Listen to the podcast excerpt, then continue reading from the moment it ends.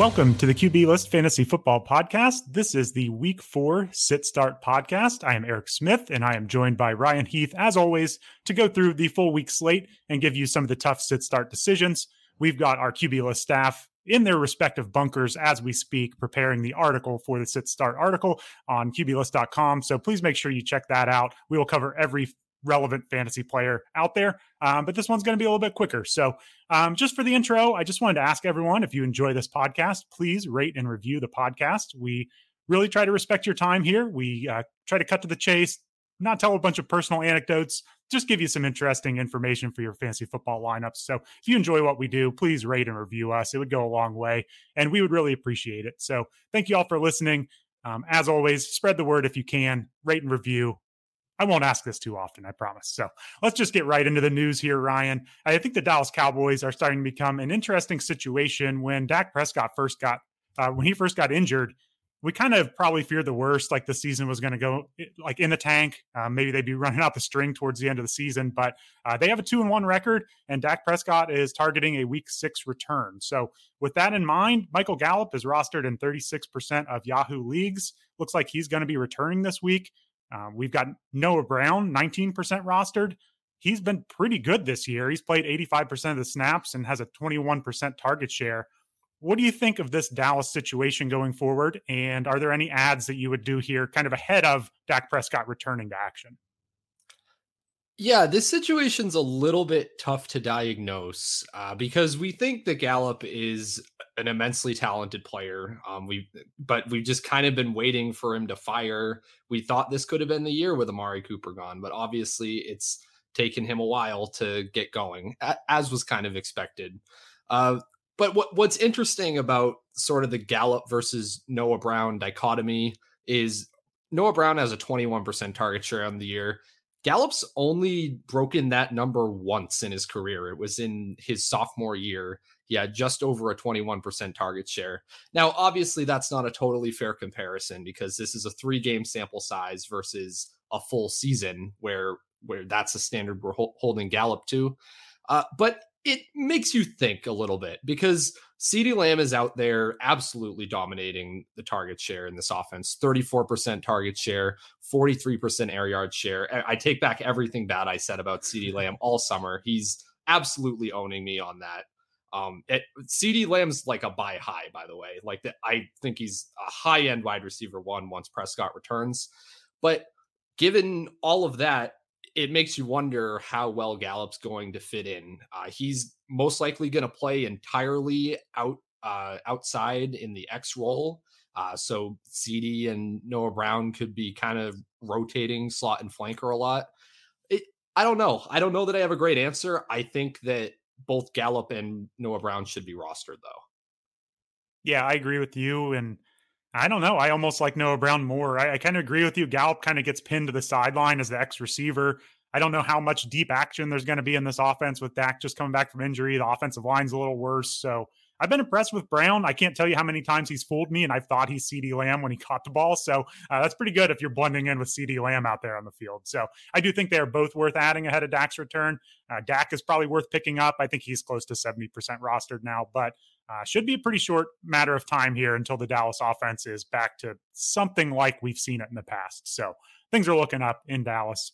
Uh, let's get over to Tampa Bay for our weekly update on the Tampa Bay pass catchers. And I think it's worth checking in on weekly because obviously, with Tom Brady passing the ball, not a huge running game going on there. Like there's just a lot of volume here available. So Mike Will uh, Mike Evans comes back from suspension this week. Chris Godwin got a limited practice on Wednesday. So things are looking up. It's his first practice since week one. Julio Jones has a limited practice and is dealing with a partially torn PCL, which I thought was funny today. I saw that Julio Jones is ahead of schedule in his recovery, and it was like, I've, I haven't seen the schedule. I don't know about you, Ryan, but how is he already ahead of schedule? We just found out about this injury, so not sure what to do with Julio there. Russell Gage is limited with the hand, hamstring injury as always, uh, but he's coming off a 12 catch game. Like Rashad Perriman did not practice with a knee and hamstring injury, so. I guess kind of my question here for you, Ryan, is should we be bailing on Julio Jones, who's still 57% rostered? Should we be bailing on Russell Gage, who's still 42% rostered, or should we wait and see just exactly when Chris Godwin gets back on the field here? Yeah, I think both Julio and Gage are fine on your roster until we know that Godwin's going to be active. But once he is, I think it really craters Gage more so than Julio. And the reason for that is Godwin plays primarily out of the slot at this point in his career. He's been over 50% of the snaps that he's played out of the slot in the last three years. That's where Russell Gage is. Once Chris Godwin is active and on the field, Russell Gage probably isn't running that many routes anymore. So I'm fine holding Julio even through this injury. I do think there's upside in this Tampa Bay offense. They've gotten off to quite the shaky start, obviously, but I think there's reason to think they'll turn it around eventually. So Julio, keep him as like a speculative play for later in the year. Hopefully he gets healthy, fingers crossed. Gage, I think is like a fine desperation play, but as soon as Godwin's active, that party kind of ends. Yeah, I might be a little lower on Julio than you. It's just the health, and uh, he's just such a like in-game setback risk anytime you play him. But I do see the upside. I do agree his role over overlaps a little less with Godwin than Gage's does. So I don't know. Otherwise, I am looking to get pieces of this offense because I don't think Brady looks any worse necessarily. He's just had no weapons and and not much blocking. So I do think Evans and Godwin will go a long way to make Brady look like the Brady of the last two years. So still optimistic there. Uh, let's get to Oakland. Uh, I don't know of the top baffling storylines of the year. I think this is one of them. Um, Hunter Renfrow is a do not practice again with his concussion. Mack Hollins is currently the wide receiver 20 overall in the year 2022, Ryan. Uh, do we have to take Mack Hollins seriously if Hunter Renfrow misses this game? Because Hollins has played 87% or more of the snaps in all three games, even when Renfrow was around. He's got a 20% uh, or more target share in the last two weeks. Like, if you said that about any other player than Mack Hollins, I think we would take this seriously. Yeah, this this is one where I look at it and I'm like, I, I don't want to. I don't want to think in this way where Mack Hollins is a weekly play that I have to care about in fantasy. But yeah. he he might be like, yeah, I I mean he's running a ton of routes. It's not like these are just a couple big plays that he's made his name on. But I just really the 29 year old, a six year breakout, like I I just can't get there. I think it's fine to roster him and see what happens. If he continues being involved after Renfrow comes back, then maybe he's like a low end flex play. But I, these last couple weeks, Davante Adams hasn't been as involved as we would expect him to be in the offense. So I think that target share is going to shift back to Adams as the year goes on. I wouldn't take Hollins super seriously. Okay, just just figured we'd check in. It my one picture of him from last week is just catching a jump ball in the end zone. So I, I don't know that I've exactly seen him out there dominating, but it, it's a worth the roster spot. Let's see what happens. But I, I do think he's going to get squeezed out going forward here. So, um, okay, let's wrap up the news with uh, the Carolina backfield, Christian McCaffrey mispracticed Wednesday with a quad injury. Matt Rhule was relatively non committal on his status. Who knows? By the time you listen to this, McCaffrey may have a full practice. But it just kind of brought me to the thought of the Panthers backfield. And do we even know who the Panthers handcuff is anymore? Um, first of all, because D'Onta Foreman has 8% of the snaps on the year, Chuba Hubbard has 7%. Neither has drawn a target.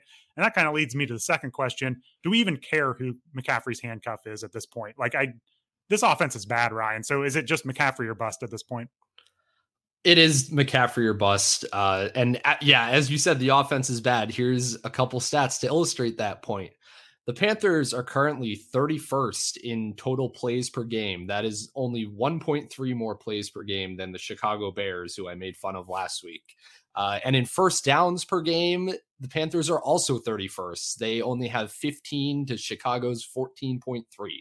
So you you should pretty much be thinking of this offense as the Chicago Bears, except they throw more. Basically, this isn't a situation where a handcuff running back can be valuable off of a 60% opportunity share. Like even even if we knew which player it was going to be.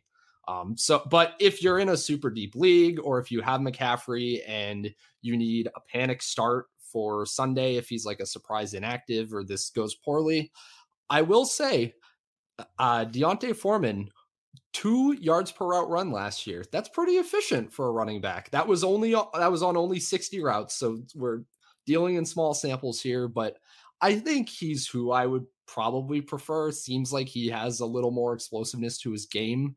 Uh, Hubbard was under one yard per route run last year uh, in his time filling in for McCaffrey, but he was sort of commanding targets out of the backfield. Uh, 21% targets per route run for Hubbard last year.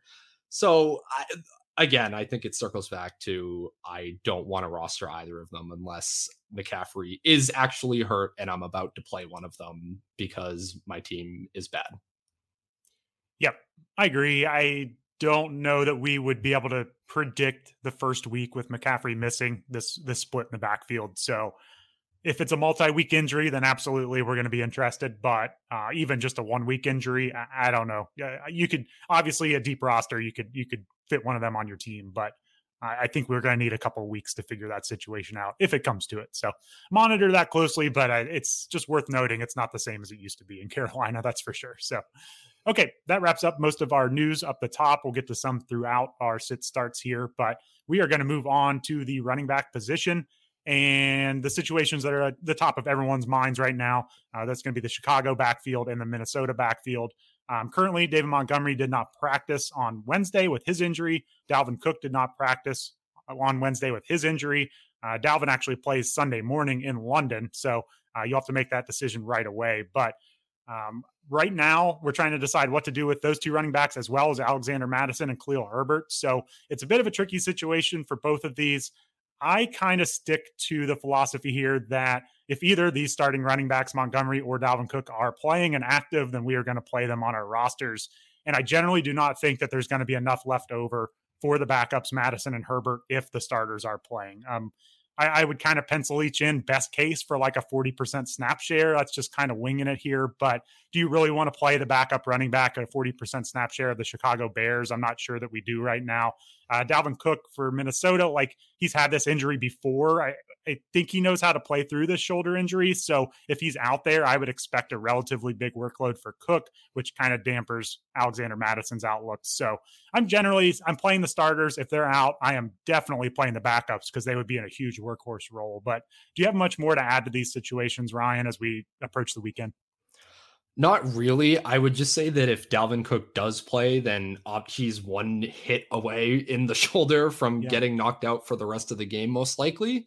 Uh, like I this I, this feels horrible to say. I don't even know if I want to utter this on the podcast. But if you're a, if you're a defender about to tackle Dalvin Cook, are you aiming for that side? Like that that just seems so weird to me that he's gonna go out there with like a shoulder brace on and just yeah. pretend like he hasn't popped this shoulder out of his socket like 20 times in the last three years. It, yeah, it would be concerning to me, but yeah, I largely agree. If the starters are active, you're playing them, and you're probably not playing the backup.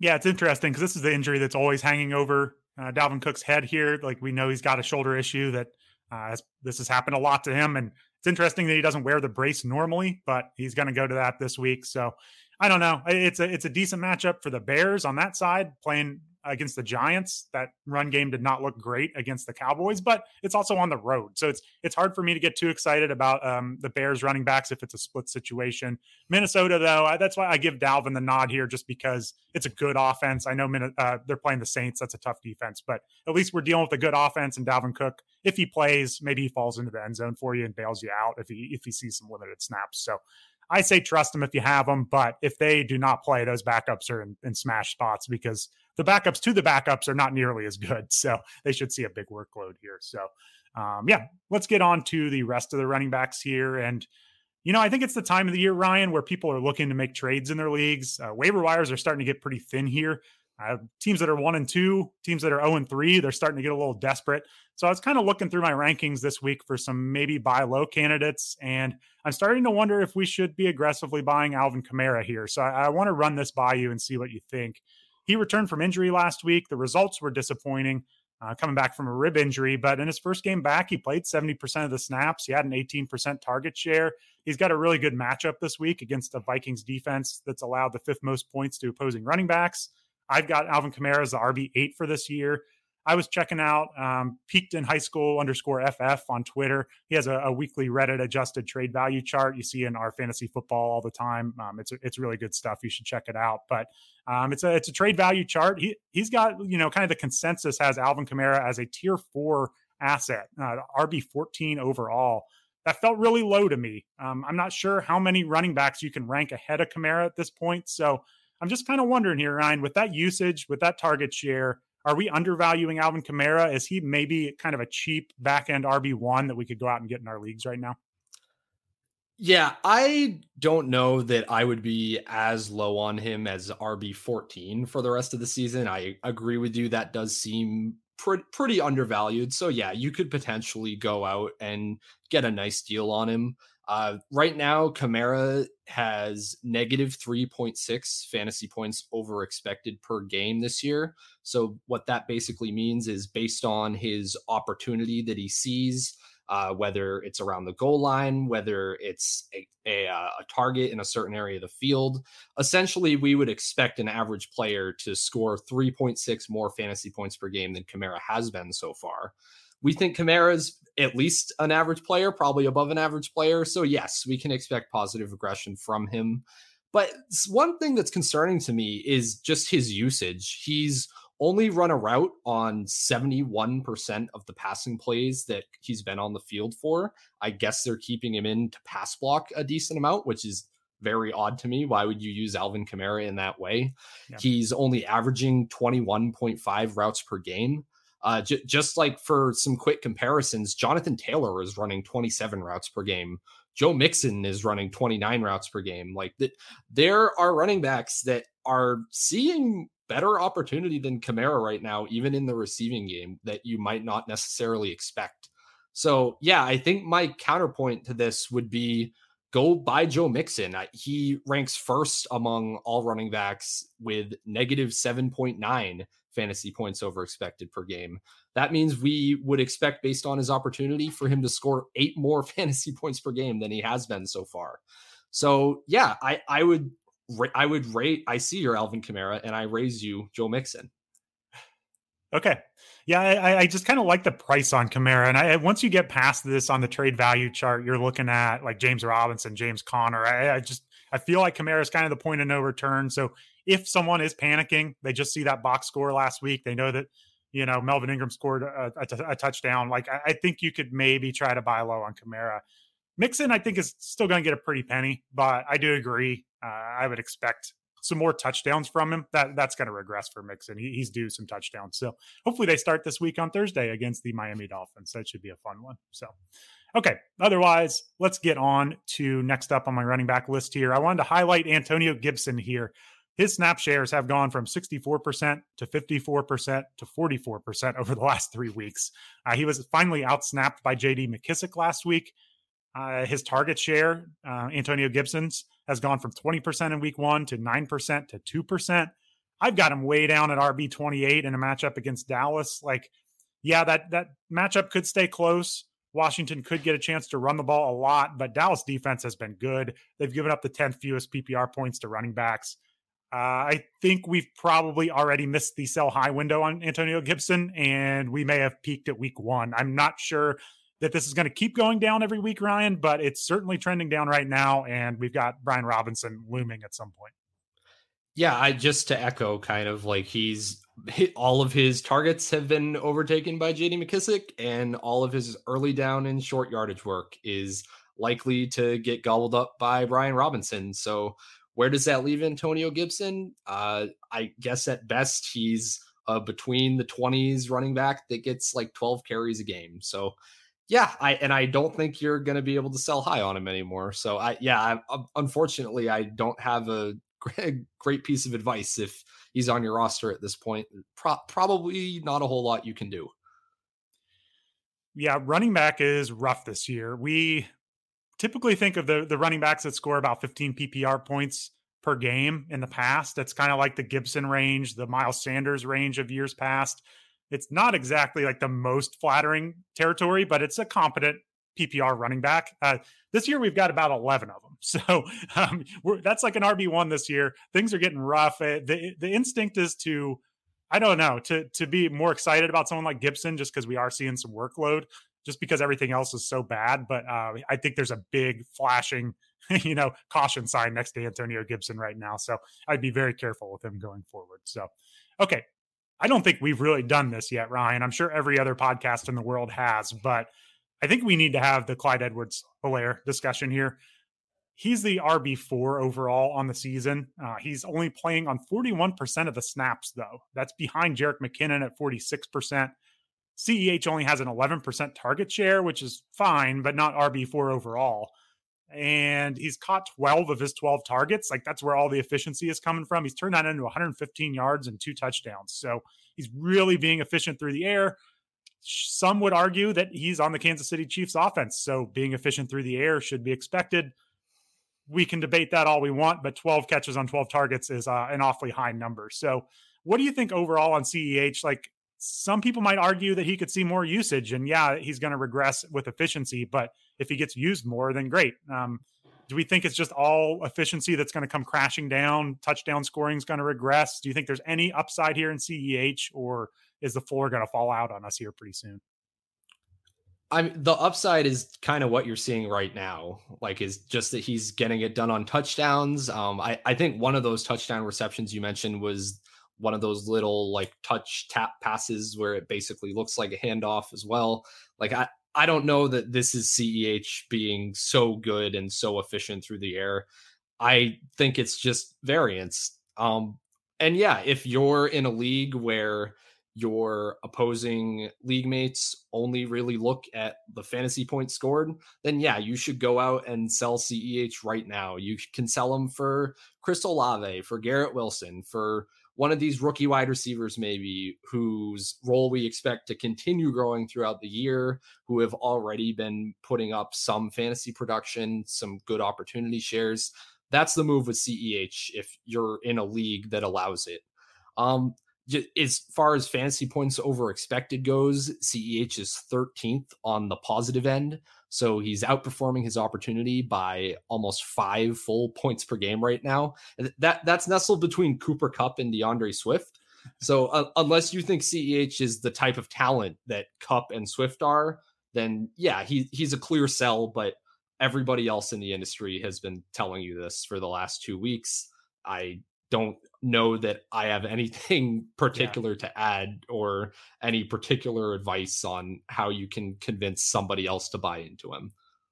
Yeah, it's weird. It's kind of one of those spots where I think the CEH managers are the ones yelling at me because I have him ranked RB twenty two and he's RB four up for the season, and everyone else probably thinks RB twenty two is too high. So it's just a weird spot right now for Clyde Edwards Helaire.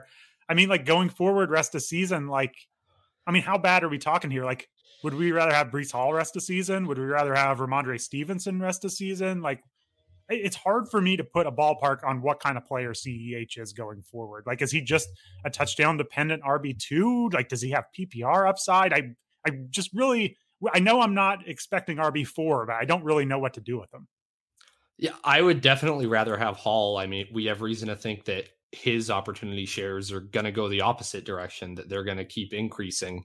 Uh, I think Rhamondre Stevenson's a decent comparison. Uh, Stevenson's probably going to be a more efficient player on the ground, but uh, it, that's the Chiefs' offense versus the Brian Hoyer-led Patriots offense for at least the next few weeks. So, yeah, I I think that that's a decent benchmark, and uh, obviously, we, you and I are probably much higher on Stevenson than consensus. So, I I don't know if it's a great benchmark as far as like normal people go. Um, but, but yeah, I, I guess I'd narrowly take CEH over Stevenson. Well, I do think you could package him in a deal. There are going to be people with no RB2 this week, and you could pencil him in as an RB2. So uh, if you're looking to get out from under him, I do think there's still a little chance, but this could fall apart real quick. I mean, for the people that think he's going to get more usage, like he's getting outplayed by Jerick McKinnon, he's been outplayed by Darrel Williams in the past, like they'll find somebody else to come in. I just, I don't see an injury changing his usage much. So, okay, Another situation to monitor here is the Los Angeles Rams backfield. And the trend's getting pretty clear here, Ryan. Um, it hurts me as a Darrell Henderson drafter, uh, but his snaps by week have gone 82%, 57%, 50%. Cam Akers snaps by week 18%, 44%, 50%. So they have officially converged. I don't want to play either of them this week against San Francisco. It's a brutal matchup, but I do think it might be worth putting out a low ball offer on Akers maybe after this week if they look really bad because the trend seems pretty clear. He's going to overtake Henderson here. Now, I think for all of us that drafted Henderson, it's fine. We weren't expecting him to take over right away like this. And there's still this situation of an Akers injury. He's still going to be involved in this offense. So it, it, doesn't look as good as it did week one. I, I still think we're okay here. But would you agree with me that we want Akers going forward? Yeah, I agree. Like you, you want both of these guys stashed on your bench for now. Um, but no, you're not you're not playing either against the 49ers. What what a disgusting game, by the way. This like 42 point over under last I looked. It, yeah. I I don't really want much of anything in, in this game aside from Cooper Kupp, I think. So yeah, I, I would agree with your general idea. It, it seems like Akers is just going to take the lead especially if the Rams are facing positive game scripts, which I hey, they're underdogs against the 49ers, so may, maybe Vegas isn't all that hot on their chances to be a often winning team the rest of the year given that. But yeah, I yeah, just hold both of them. It's a tough schedule for the Rams. San Francisco this week, then Dallas. Um, home game against Carolina. That'll be nice. Bye week, but then San Francisco, Tampa Bay, Arizona, New Orleans, Kansas City. There's a bunch of tough teams on the schedule. So I still think this offense is going to look better here before we know it, but um, I don't know. Maybe we need Carolina to get this team back on track in a couple weeks. So we'll keep an eye on uh, the Rams offense in general. Okay, finally, you know, the the end of my startable range of running backs is right around Cam Akers. I, I really wouldn't even want to start him, but he's at least theoretically a starting running back. It's kind of in that RB 34, 35 range where you've got like Damien Harris, Tony Pollard, Travis Etienne. Uh, after that, it starts getting a little rough. If you wanted someone outside of my startable range, a, a true desperation play, I would check the news for the rest of the week, but I might consider Craig Reynolds in a deep league. Uh, Detroit Lions backup running back. Sure looks like D'Andre Swift is out. Um, Jamaal Williams, of course, is going to take the bulk of the work here but I would expect Craig Reynolds to mix in. Um, when D'Andre Swift missed last week or last year from weeks 13 to 16, um, Reynolds didn't play any snaps the first game, but then he played 46%, 65%, and 40% of the snaps. So they've got an awesome matchup against the Seahawks. Um, I'm not bitter at all about this, Ryan, about D'Andre Swift missing this matchup against the Seahawks. Like, I'm doing just great here. Everything's fine. Um, yeah, I'm really happy. But I, I, think if you're desperate, you can play Craig Reynolds. What do you think? Is there any upside in Reynolds, or are we looking at like 80% of the snaps from Williams here? I, I think there is upside in Reynolds. Yeah, I, I agree. We could see him in almost like a D'Andre Swift light role where I would expect him to run a decent amount of routes out of the backfield. Um, he's obviously not as explosive of a player as D'Andre Swift, but that could lead to some PPR value. Like I, I, I could see Craig Reynolds getting five or six targets in this game. That wouldn't be completely like out of what I can imagine. So yeah, I go for it as a desperation streamer. But yeah, I J- Jamaal Williams getting to do this matchup against the Seahawks is just it's very painful as someone that also has a lot of D'Andre Swift and someone who has zero Jamaal Williams. Yes. So it's it's doubly painful. So it's okay. It's this is a great season, Ryan. We're, we're doing great here. So all right. Uh, that that pretty much wraps up um, my running backs. Like, I mean, honestly, like if your RB two uh, is going to get 60% of the snaps this week, like you're probably doing okay. That's where we're at right now. So, um, yeah, just keep building that running back depth because we're going to need it this year. So, Ryan, let's get on to wide receiver.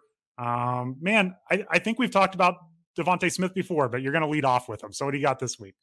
I am, and this is like the victory lap. DeVonta Smith thought. See, Monday I was, or not Monday, Sunday night I was mad about uh, DeVonta Smith because I didn't play him in DFS. But now that my brain has refocused into just normal redraft league rankings mode, I I get to tout him. Yeah, it. I have DeVonta Smith as the wide receiver 17 this week against the Jaguars.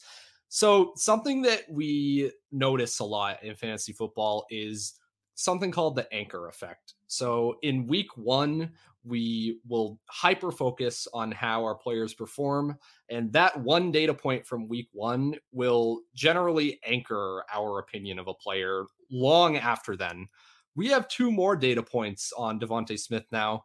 Since that very disappointing week one performance, 25% target share, 34.5% air yard share, led Eagles wide receivers in yards and fantasy points the last two weeks. I I'm liking what I see. I'm not gonna lie. I, I don't want to just call him the one B to AJ Brown. I think that's a little bit presumptive, but he's gonna continue having good weeks if Jalen Hurts is gonna keep playing out of his mind.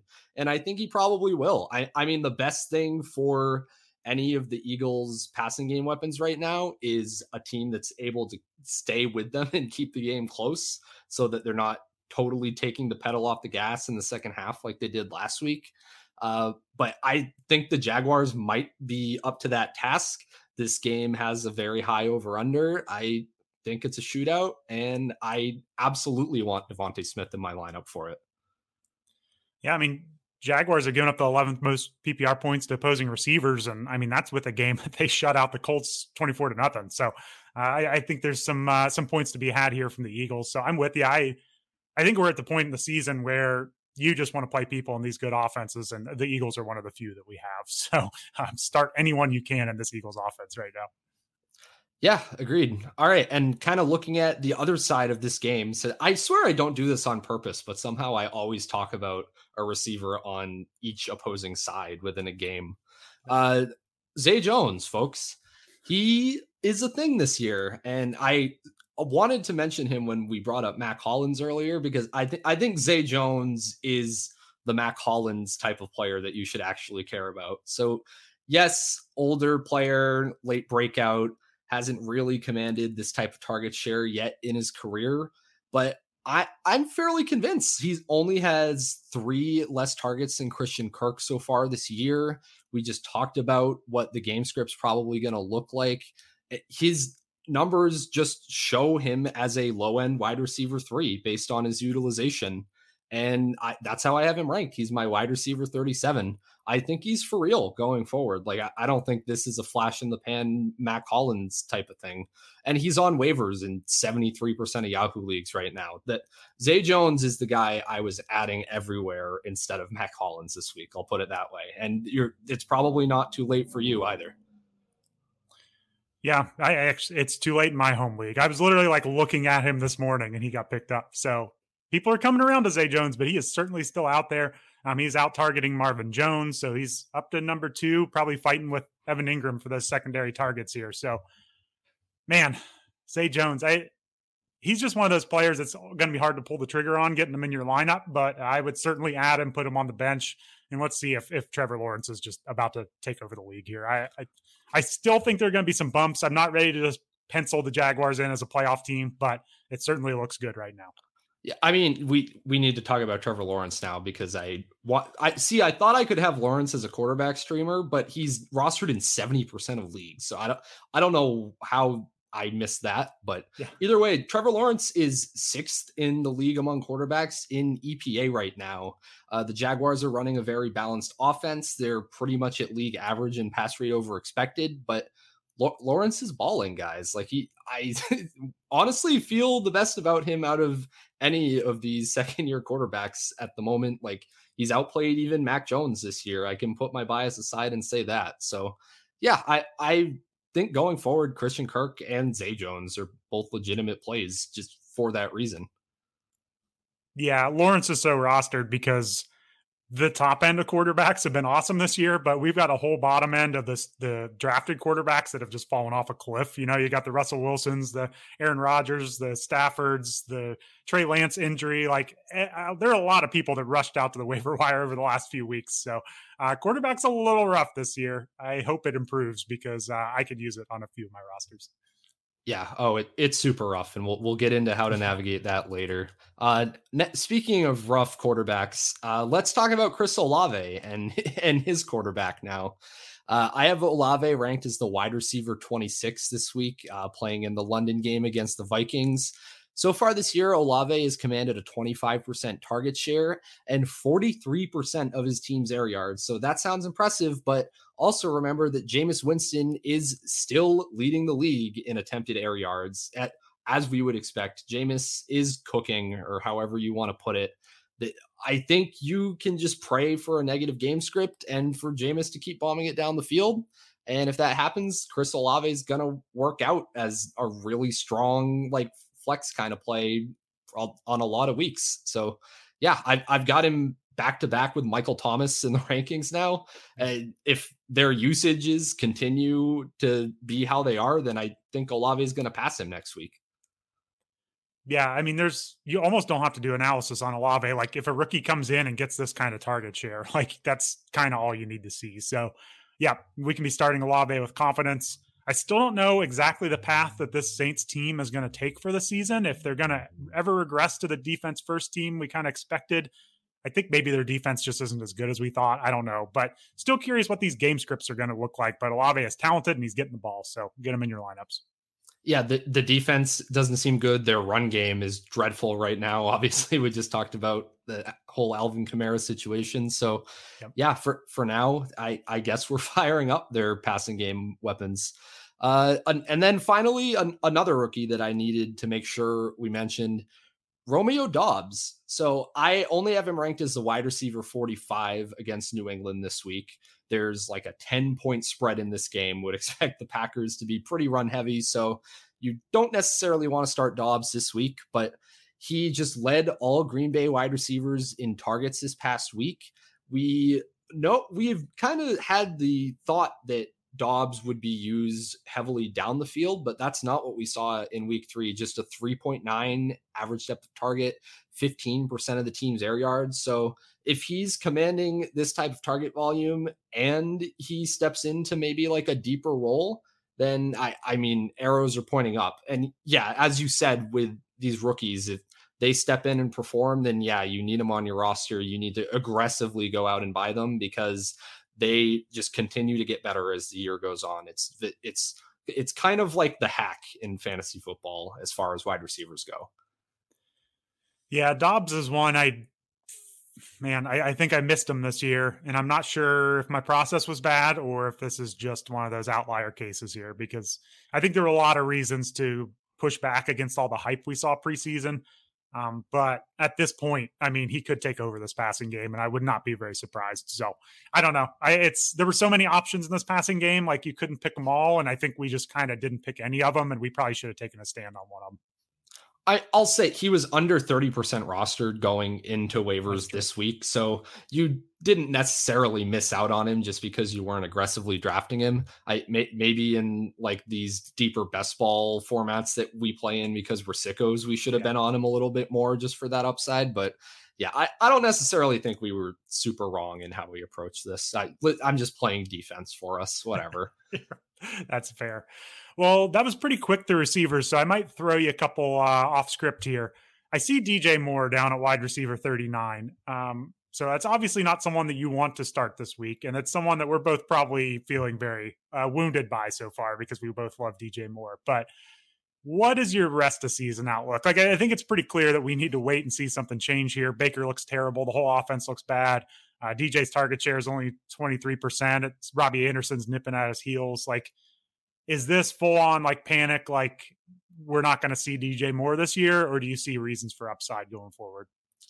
Yeah, I'm kind of having flashbacks to what was it 2018 or 2019 when I Robbie Anderson was pretty much outperforming DJ Moore. They were both about the same in target share and fantasy points per game, and it was extremely frustrating. I think we could have a year like that, except with the Panthers' offense being even worse, with as if that were somehow possible.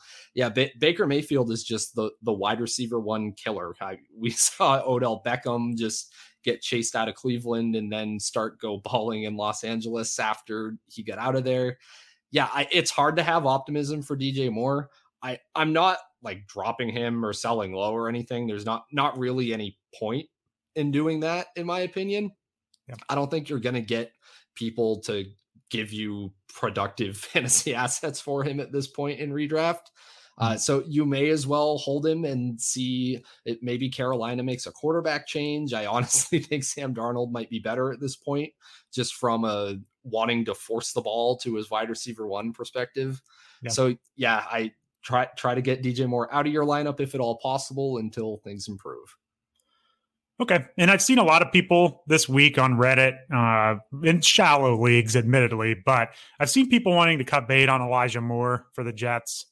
What do you think the outlook is on Elijah Moore with Zach Wilson coming back into the picture? Like, do you think that's enough of kind of a toss up here where we kind of want to wait and see who he likes to target more between Elijah Moore and Garrett, uh, you know, Garrett Wilson? Or is this just kind of like the rookie took over and we sh- should readjust here with Moore going forward?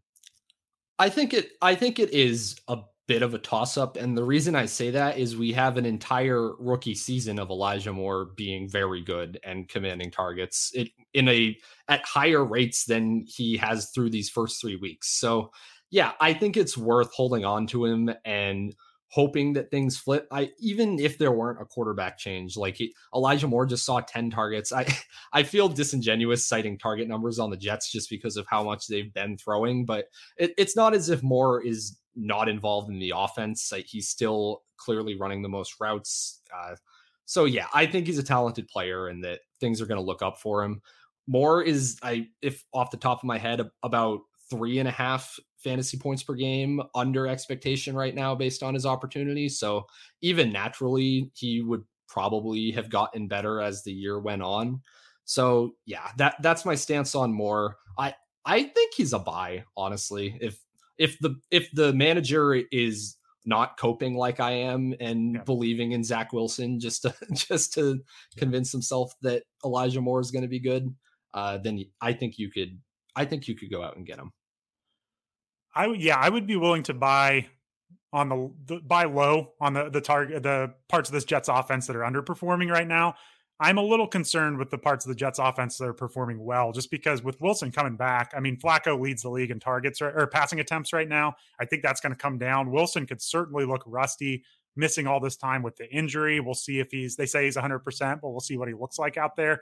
I'm a little worried, Ryan, for these first few weeks. So I don't know. Let's see. This is going to be a game that we should probably focus on this week. Is just what does Zach Wilson look like, and what does this Jets offense look like? Because there are so many fun players in this offense, and I just want to be able to start them. Yeah, and j- just to illustrate that point, uh, the, the Jets right now only have a 1.1% pass rate over expected. So while they're passing by far the most in the league, it's because they've just been in so many negative game scripts that you would expect them to pass as much as they have been. So that that is almost definitely not going to be the case as drastically, but if they keep falling out of games, I mean they they will have to keep throwing to some extent. I I would still think this offense is on the pass heavier side through the rest yeah. of the year. So that yeah, no, I mean, manage expectations on your Garrett Wilsons and your Tyler Conklins and your your Breece Halls. Probably probably not going to see ten targets every week going forward, yep. but it, it's not like a. I I don't think like the sky is falling like some have made it out to be this week. Okay, and just before we wrap up receiver, do you have any kind of desperation options that you like this week? I mean, my eyes are always drawn to Treylon Burks, hoping it's the breakout week. But is there anyone for someone who's really stuck out there where you'd say, hey, you can put them at your flex and feel pretty decent about what you're going to get? Yeah, Treylon Burks is an an interesting one. I said it on Monday that uh, as soon as I see a big route share from him, then I'm going to want to put him in my lineup. But I apparently I was lying uh, because he just ran a ton of routes and only saw two targets. So, and I don't feel good about putting him in my yeah. lineup anymore. Uh, so, yeah, I, I don't know if he's one that I would go to as like a desperation option. Uh, let's see where I have him ranked this week. It's going to be pretty well out of flex range. I've got him right at this horrible. Radio. You got him wide receiver 52. Yeah, I've got him wide receiver 52.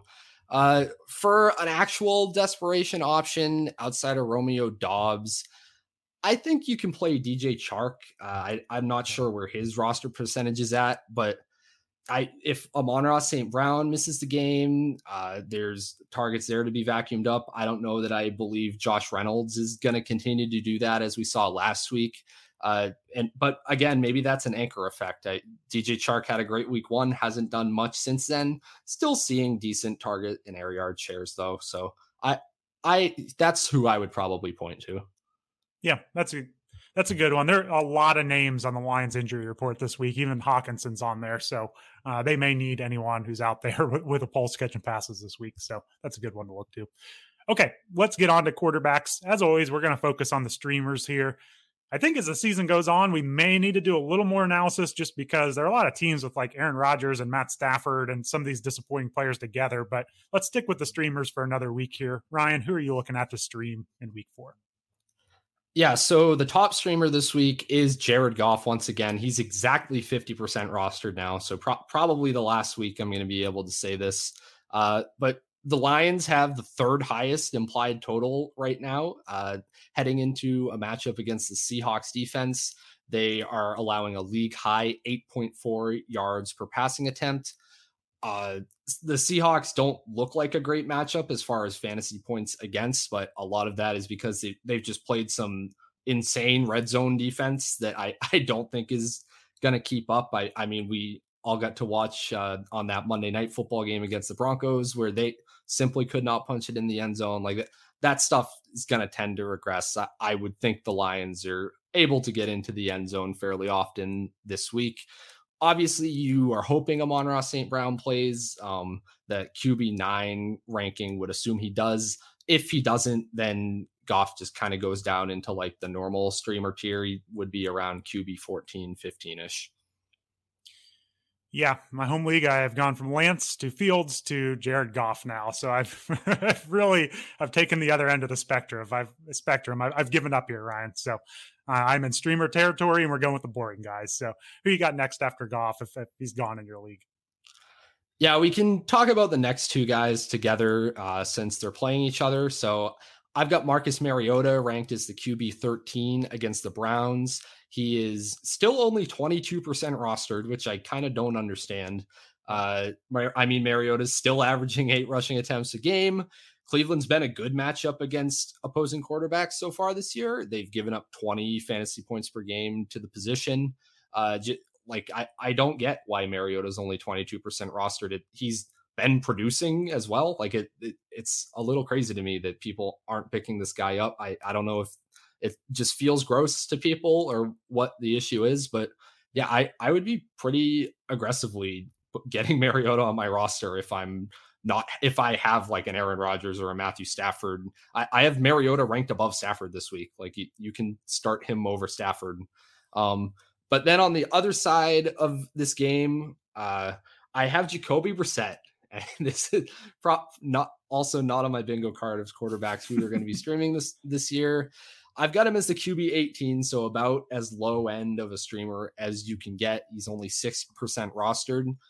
Part of the reason I'm so bullish on this game is it, it kind of inexplicably has a 48 and a half point over under, which you you would not expect from a Browns Falcons game probably, but I both of these offenses have been relatively fast paced and the, the defenses haven't really been able to stop anybody through the air. So I, I guess I agree with Vegas. It makes sense. Uh, the Browns, as the favorites, have the fourth highest implied total of any team this week. Falcons defense also allowing about 20 fantasy points per game to opposing quarterbacks. Jacoby Brissett's been doing fine. Like he he's the QB 17 through three games. Uh, we just watched Geno Smith kind of tear up the Falcons defense. Like if if we could hold our noses for Geno Smith, I think we can hold our noses for Jacoby Brissett. Uh, I mean, Amari Cooper is completely just dominating the targets on that team. An- another L that I need to take from the preseason. But yeah, yeah, I'm pretty happy to roll Brissett out there, even if it ends up as like a run heavy game script where the Browns blow the Falcons out. Uh, he, I still think he can just kind of get there on safe plays and efficiency, and probably a passing touchdown or two. I got a couple things on this one. So here are some quarterbacks Brissett has scored more than this year. Uh, we got Mac Jones, Ryan Tannehill, Matthew Stafford, Russell Wilson, Tom Brady, Aaron Rodgers. I mean, this is wild, man. Like he's he's outperformed them through three weeks. So, and uh, yeah, this is like we talk about every week. Like this is one of my matchups that I I love it, and I, I'm scared how much I love it. And it's a terrible game, the Browns and the Falcons, but like I kind of want to play everyone in this game, Ryan. Like I don't. Maybe I guess you saying that Vegas agrees with me makes me feel a little bit better here, but I this looks like a shootout to me. I'm not sure why, but I think Mariota and Brissett are going to light things up here. Yeah, I, Seahawks Lions also falls into that into that category this week. By, by the way, like we're we're just wanting to play the seemingly gross games that I yeah, I I agree. The, these look like likely shootouts and that that's the world we live in 3 weeks into the NFL season. Oh, it's insane. I saw a tweet out there showing some of the leaders after 3 weeks last year and they did not hold their position for most of the year, so this all could change, but we're trying to play trends right now and uh, the league feels a little bit flipped upside down right now. So maybe we'll normalize here eventually. But I, yeah, I say for now, play play Mariota if you need to. He's he's playing pretty well. So okay, let's get on to tight ends. Uh, we are going to start with the streamers here. Um, I did want to mention David Njoku. It's cheating because he's 67% rostered, but I've got him up to tight end nine right now. If he's available in your league and you need a tight end, go get him. He's playing all the snaps for the Browns. Uh, he's third among tight ends on the year with a 90% snap share. He had a 32% target share last week, nine catches, 89 yards, and a touchdown. And he's playing in this in this fast-paced, exciting Falcons Browns game. Uh, Falcons have allowed the second most fantasy points to opposing tight ends. So if Njoku is out there, he's your first priority. But the real streamers, of course, we're going to start out with Tyler Conklin, 36% rostered. He's the tight end three on the season in fantasy points, Ryan, not snaps, fantasy points. Um, I've got him tight end 13 this week. I'm a little cautiously pessimistic. Is that even a thing? I don't know. I have some reasons for concern here. Uh, CJ Uzomah was back playing his highest snap share of the season last week at 35%. So Conklin saw his lowest snap share at 80%. Like I mentioned before, Flacco leads the NFL in pass attempts. Conklin has run the most routes among all tight ends. I, I think we're going to see that regress anyway, and then Zach Wilson could kind of lower that. Uh, so I don't know if Conklin is the smash play that he kind of looks like right now, but he's still a good streaming option. And if he's out there on waivers and you need a tight end, you you can pretty comfortably pencil him in this week. Yeah, I I agree completely. There's not a lot else that I would nitpick at. Yeah, I mean the the passing volume is the concern. I, I don't think that Conklin's going to start ceding routes to CJ Uzomah. I could see him being involved as a blocker. Um, but yeah, I, I would say that Conklin's going to continue running the routes. And yeah, anytime you have a tight end that's run the most routes, like that guy should at least be rostered as a streamer tier type of player. So yeah. e- even if the pass volume comes down, I yeah, I st- I still don't mind him rest of season. Yeah, there are a lot of players out there that uh, people are touting who play about 50% of the snaps at tight end. So I agree. I just want guys who are out there. So I might get some pushback on this one. It's Robert Tonyan. He's 30% rostered. I've been down on him all off season, most of the season in general.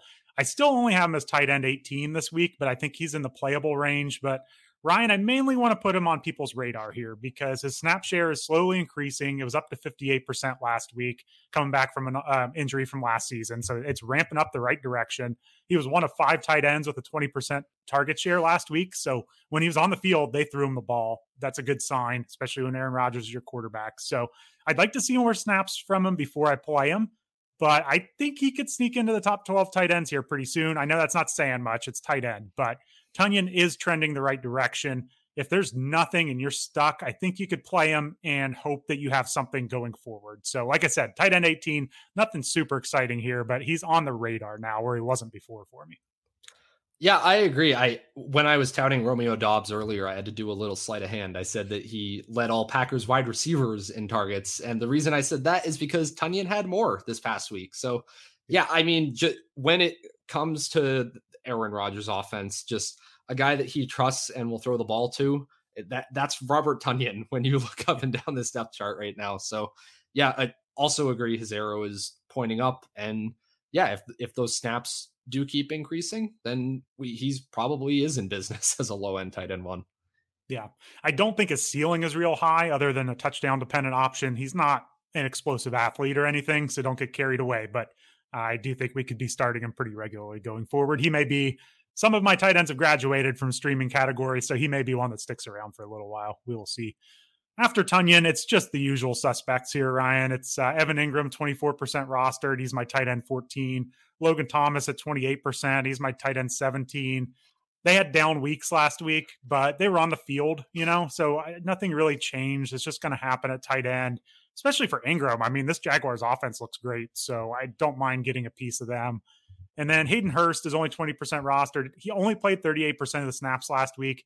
Uh, he was on the injury report though, so I, I, think that's part of it. So, assuming that's the explanation for that snap count, uh, Hurst is an option as long as he's got a, a healthy, you know, slate of practices this week. But I would prioritize uh, Tyler Conklin, Evan Engram, Logan Thomas, Robert Tonyan, but Robert Tonyan more of a, a kind of going forward multi-week play possibly. Yeah, I'll just add on Hayden Hurst that the Dolphins so far this year have been the third softest matchup against opposing tight ends, allowing almost 20 fantasy points per game. Obviously, Mark Andrews was a part of that, but it's still yeah. seems to even through three weeks, it seems like it is a tendency of theirs. So I I don't mind Hurst at all. He he's the one that kind of gets me uh, honestly the most excited of those final options you mentioned. Okay. Yeah, I would just want to make sure I looked at his injury report going into the game. I don't think he's been on it at all this week, being the short week. That's the only thing that worries me. But if he's logging full practices, then I'm right there with you. He he kind of slots in right behind Conklin, Evan Engram for me. So he's right in that mix. So again, we just want good quarterbacks and touchdown potential, and that's pretty much what we're looking for at tight end. Yep, agreed completely. All right, let's move on to some defensive streamers. Uh, I ranked defenses this week. That that was a somewhat new experience for me. So I'm sure our defense rankings are all screwed up compared to what they would normally be. Uh, but I did write down a couple of streamers I wanted to talk about. So we've got the New York Giants. I have them ranked as the ninth overall defense this week against Chicago. Uh, do does there need to be more analysis other than that they're playing Chicago? Like I I just kind I earlier in the show I kind of rattled off how how bad Chicago's play volume and first downs have been this year. The Giants are three and a half point favorites at home, only 18.5 points implied against them. Like Chicago's just at the bottom of implied points every single week. Justin Fields is prone to mistakes, will take sacks. I I mean I I know that the Giants didn't work out as a play against the Cowboys, but I I don't know. I I just think that the Bears offense is even easier to handle than the Cooper Rush Cowboys. No, I mean Giants at home against the Bears. That that's all you had to say. You got me. So that's a that's a starting defense. All right, and then let's also talk about the Carolina Panthers a little bit. I've got them as a 12th overall defense against the Cardinals yes, it's scary playing a defense against Kyler Murray, but the Panthers are at home. Two point favorites, by the way. Lo- love that we're at the point where the Cardinals are underdogs to the Panthers. Uh, and, and the Cardinals are only implied for 20 points. I still have Kyler Murray ranked decently high just because he kind of figures it out and gets it done, whether it's with rushing or forcing overtime to help his stats or whatever it ends up being. Uh, but like th- this could be an ugly game. I mean, the the Cardinals wide receivers have uh, outside of Marquise Brown have been a, a little underwhelming so far this year. Like I think there's big turnover potential in this game for the Panthers defense that there's just a lot of things to like. Yeah, so I want to ask you here. My initial reaction was why would you rather play the Panthers defense versus the Cardinals as opposed to the Cardinals defense against the Panthers? I know it's home, and I was a little bit shocked to see that yes, the Panthers are favored. So I, I think that's probably the answer. But would you at all be interested in the Cardinals defense here because they have had a tough schedule so far? They played KC, Las Vegas, and the Rams. So I'm not sure if we've seen a good look at like is their defense a dumpster fire or is it just like league average? So I guess that's my question is do you at all consider Arizona here? I really don't like yeah, I I would lean towards it's a dumpster fire just because that that seems like Occam's razor with the, anything Cardinals right now is that it's all probably a dumpster fire.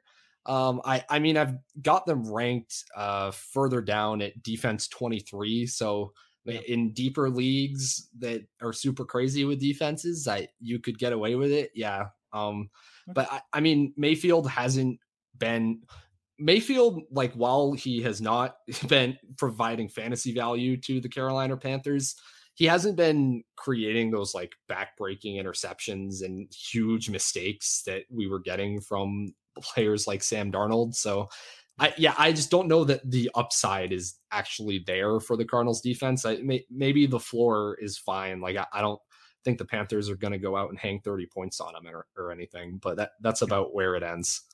Yeah, I mean Cardinals have two sacks on the season, uh, no interceptions. Their only turnovers or fumble recoveries. So yeah, not exactly an impressive slate there. So other than that, like the only options I wanted to really highlight were I think Colts home against Tennessee is a fine matchup. I, I I think sometimes we get a little overboard with how bad Tennessee is. I still think Tannehill's fine. I don't know if this is like a matchup you're just drooling over, but Colts are going to give you, I think, five plus points. They'll be fine. And then potentially Minnesota at New Orleans, only because Jameis Winston is questionable. I think if it was Andy Dalton, that would be a pretty interesting play there. So those were really the only two I wanted to add on here to the streamer conversation.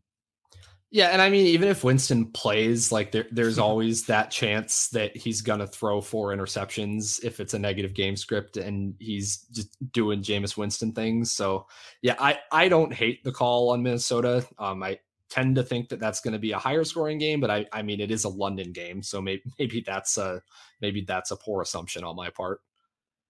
Yeah, I haven't really quite been able to peg Minnesota's defense yet, so I don't know. It's it's hard to tell. It's been Green Bay, Philadelphia, and Detroit, and they looked awfully good against Green Bay, but that's about it. So I still kind of judgment withheld on the on the Vikings defense for now. So maybe Winston will bring the best out of them. So all right, Ryan, I think that pretty much wraps it up here. I'm sure hoping week four goes a lot better than week three. Um, for your team, especially Ryan. We need a win for the Patriots here, or else or what we saw podcast on Sunday night might be uh, a little bit rough. Yeah, I just I don't know what I'm gonna do if I I don't I shouldn't even say if when I watch the Patriots get absolutely demolished as 10 point underdog. Like that that's yeah. that is like stuff I expect out of the Chicago Bears being 10 point underdogs against the Green Bay Packers. Like this I I just I don't think I've reconciled it. Like it, it hasn't entered my brain yet that this is reality. I forgot it was the Packers too. Yeah, that's that's a rough one. Well, uh, my Bengals are playing on Thursday night, so whatever happens there, it'll be days removed. So I'll, I'll carry the podcast if needed. So all right. Thanks for listening, everyone. Uh, make sure you check out our sit start article on QBList.com for recaps of every single fantasy relevant player. Uh, rate and review the podcast if you could. We would really appreciate it. We will be coming back to you Sunday night with our What We Saw podcast. But other than that, good luck in week four. And I hope you pull out those much needed wins. Uh, we are getting towards the desperation time of the season. So let's let's avoid those winless starts. Talk to you next time.